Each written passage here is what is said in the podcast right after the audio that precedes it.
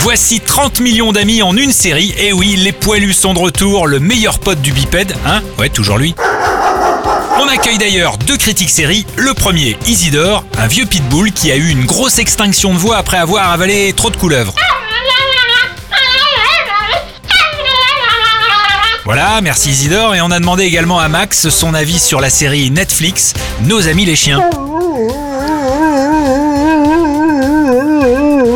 Max en est resté gueule bée, c'est comme bouche bée mais avec les dents sorties de la mâchoire. Max avait eu du mal à décoller du canapé en saison 1, totalement touché par cette histoire d'enfant épileptique qu'une affection canine va aider petit à petit à aller mieux. Extrait. Il y a des jours où ça se voit dans ses yeux.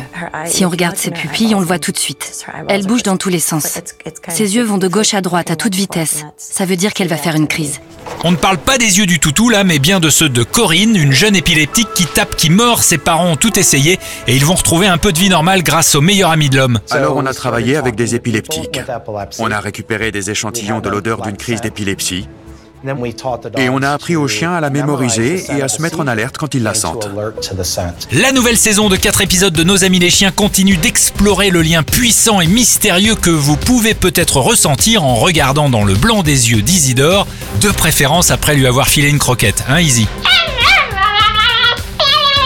Bon, pas sûr. Allez, au programme de la saison 2, l'histoire d'un astronaute, d'un prêtre, d'une sous-traitante militaire et du maître d'une mascotte universitaire légendaire.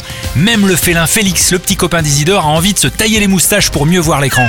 Nos amis les chiens, une série à regarder à quatre pattes ou pas. Énergie, série News.